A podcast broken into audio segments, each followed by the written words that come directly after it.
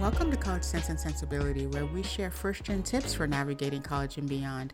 I'm Yetunde, and with me is my co host, Emmanuel. Hey, Yetunde. Can you believe we're ready in the midst of the second semester for our first year students? It goes by so fast. And I, I always think of like once March, you know, once we get through March, the semester is just over. Like, right, spring break. It just goes by so fast. Exactly. And and this is a really good, you know, episode that we want to talk about for students because right now we feel like you're middle of the semester of your second year of your first year, your second semester, and we're just going to want to do like a little bit of a check-in, right? See what's going on, make sure that you prep yourself to be on track to finish if you're thinking about applying and one of the things that I like to tell my students is this is usually a good time in the semester to get your student education plan done right before the registration comes for the summer and fall, which is typically in April for many schools. Mm-hmm. Exactly. Yeah, this is the time to sort of reevaluate where you're at and and think about okay, what's what are my next steps uh, to make sure I have a really strong start to my second year. And one of the other questions I get a lot is like, can I transfer in two years? Mm-hmm. Right. And this is where I really think is a really important part of the semester where it's time to evaluate can you transfer in two years? And how do you make that happen? For example, are you going to take summer school? right? And students always ask, do I have to take summer school? Do I need to take summer school? Like, and and depending on the major you know you're thinking about you know summer school is a really really good option uh, for our students if you're trying to transfer out of the community college within two years my rule of thumb for whether summer school is the right option um, usually I look at two things. Number one, you know, what is your major? Do you have a math based or science based major where your progression is based on where you're at with math? And if the answer to that question is yes, then you definitely want to be looking, you know, along with the guidance of your counselor, looking at classes that you can take in the summertime. The other thing I think about uh, for students is if you have a major, this kind of goes along with the first one, but if you have a major that's really demanding, summer is a great time to take general education that you might have. Um, and, you know, because then you're able to use the fuller semesters to really focus on the heavier four and five unit classes. So, for example, I work with a lot of nursing students or pre nursing students, and they have to take uh, heavy anatomy and physiology five unit courses that are really demanding and getting into these programs depend on those specific grades. So it's worth it for them to really take their time and do well in those classes. So i try to encourage them to take the general education over the summer and then focus on their heavy sciences during the regular semester.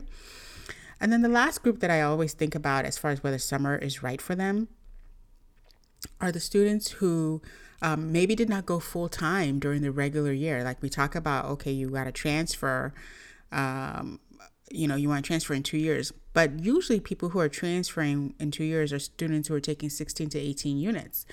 Well, a lot of freshmen aren't necessarily doing that, right? Mm-hmm. So, what do you think of that as far as how to decide if summer is right for you?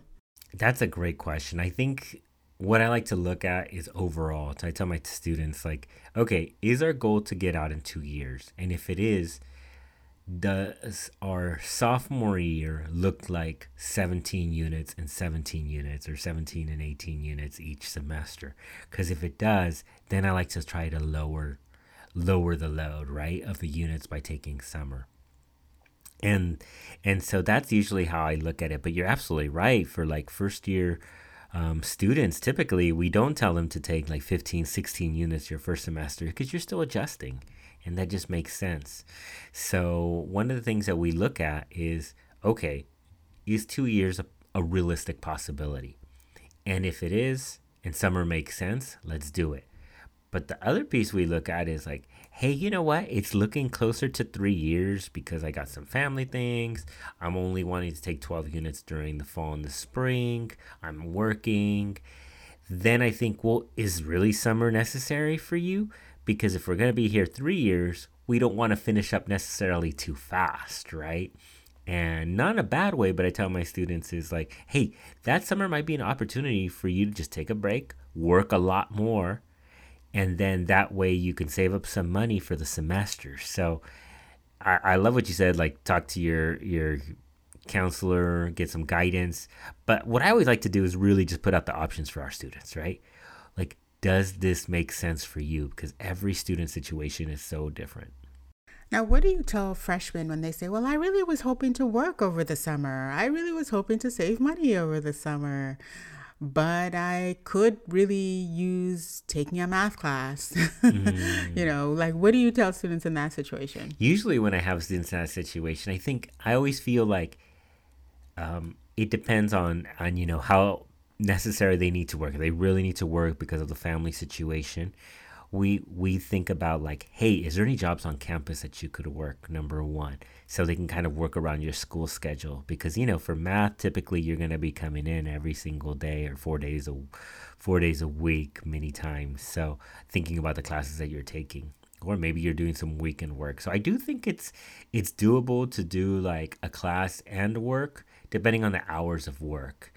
And that's where I, I tell my students to think about it though. Like also is there a job that they can do that's relatable to their field right mm-hmm. and that way they can start building that mm-hmm. experience within their field and hopefully and hopefully while taking a class but still getting that experience because now well i get it like you know if you're at the retail store and stuff like that they might give you a lot of hours but if the pay is a lot less then maybe working somewhere like with an office that is within your experience and you can make more you might be able to make the same amount by making less hours right? And and you got to get out there you got to hustle a little bit i tell my students but there are definitely jobs out there that you can get paid more than the minimum wage and you just kind of kind of network your way in or work with your career center at your college as well as just talk to your instructors your student staff your counselors let them know that you're looking for jobs because a lot of times there's some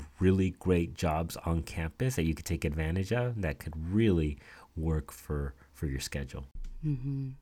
So then do you think that if even if a student has, you know, done an ed plan, that it's just a good rule of thumb that no matter what your major is, uh, no matter you know what if even if you have a full ed plan that covers you know the two years that you're supposed to uh, you know before you transfer um, that it's just a good idea to check in at the end of the first year just to kind of get a lay of the land of what you know the next three semesters should look like. Absolutely, and the reason why too is for my students who are interested in the use the UCs like the UCLA, UC Berkeley, or looking at to tag like the transfer admission guarantee we have our episode on that. So if y'all want to go back and listen to that check out tag transfer admission guarantee for the ucs so like for example like uc davis does it uc santa cruz does it.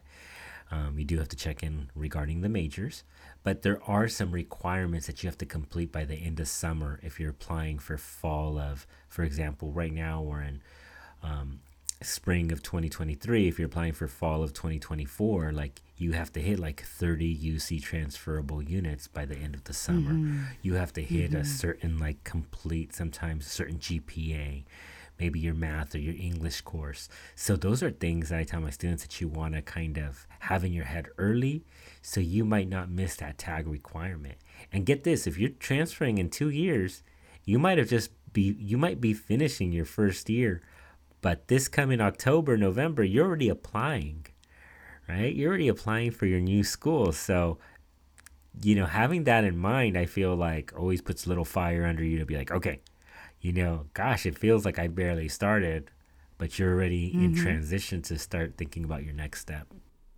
Right. Yeah, such a great point. So, what would be our takeaway for our end of end of freshman year. Mm-hmm.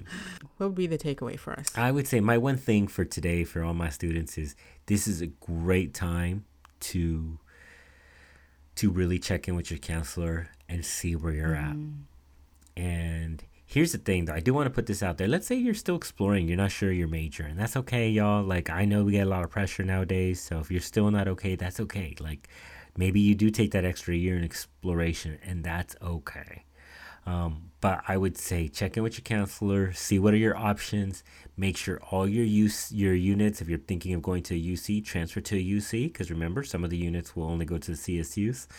So depending on what you take, right? Make sure you're following the correct general education pattern and look into the transfer admission guarantee for the UCs. So that would be a really good thing to look at this time. And so you're not so stressed trying to make sure that you're hitting all those details this summer or next semester. How about for you, Yusune? What would be your one thing? Oh gosh, ah, I really loved what you said about um, knowing whether two two years is realistic, and I think that's such a great way to look at it because uh, I kind of go kind of go along with your one thing that although it's great to transfer in two years, you know, don't feel pressured to. You know, um, you can still you know, three years at a community college is fine too. yeah. You know, there's really no right or wrong. Um, and what the right time is the right amount of time for you. So I always tell students, like I find myself telling a lot of my uh, nursing students that, you know, if it means three years for you to do really well in your classes, or to build really strong relationships, or you know, um, really understand your your major and your career choice and your pathway, you know, that's okay too. Um, and and be and it's totally okay to um, you know explore in that first year. Like don't let anyone make you feel bad about exploring and not being sure about your major or being undecided or making you feel like, "Oh, you're at the end of you're in your second semester, you should have chosen a major by now." No, a lot of people get to that point and they don't choose a major. So, yeah, that that would be my one thing. No, I love what you're saying because you know, hey, we got a lot of students that come back, right? They come mm-hmm. back and they're like, "I majored in this, and you know what? I kind of want to go a different direction." And so don't be afraid to come back, check in with the counselor, see what options are. And again, this is a really good time in the semester to check in with us. You don't want to wait till April. Trust me, y'all. You want to get to see us now because right now is the time to visit your counselor, check in, make sure you're all on track. Because once April comes, you know, you got registration coming and everybody's coming in. So we hope that you take that advice and you run with it. And we hope that you're, you know, you're on track. So, Thank you all again for listening. Please rate and review and subscribe. We really appreciate it. And remember, this podcast is for informational purposes only. Yetunde, do you mind letting our listeners know where they can find us at?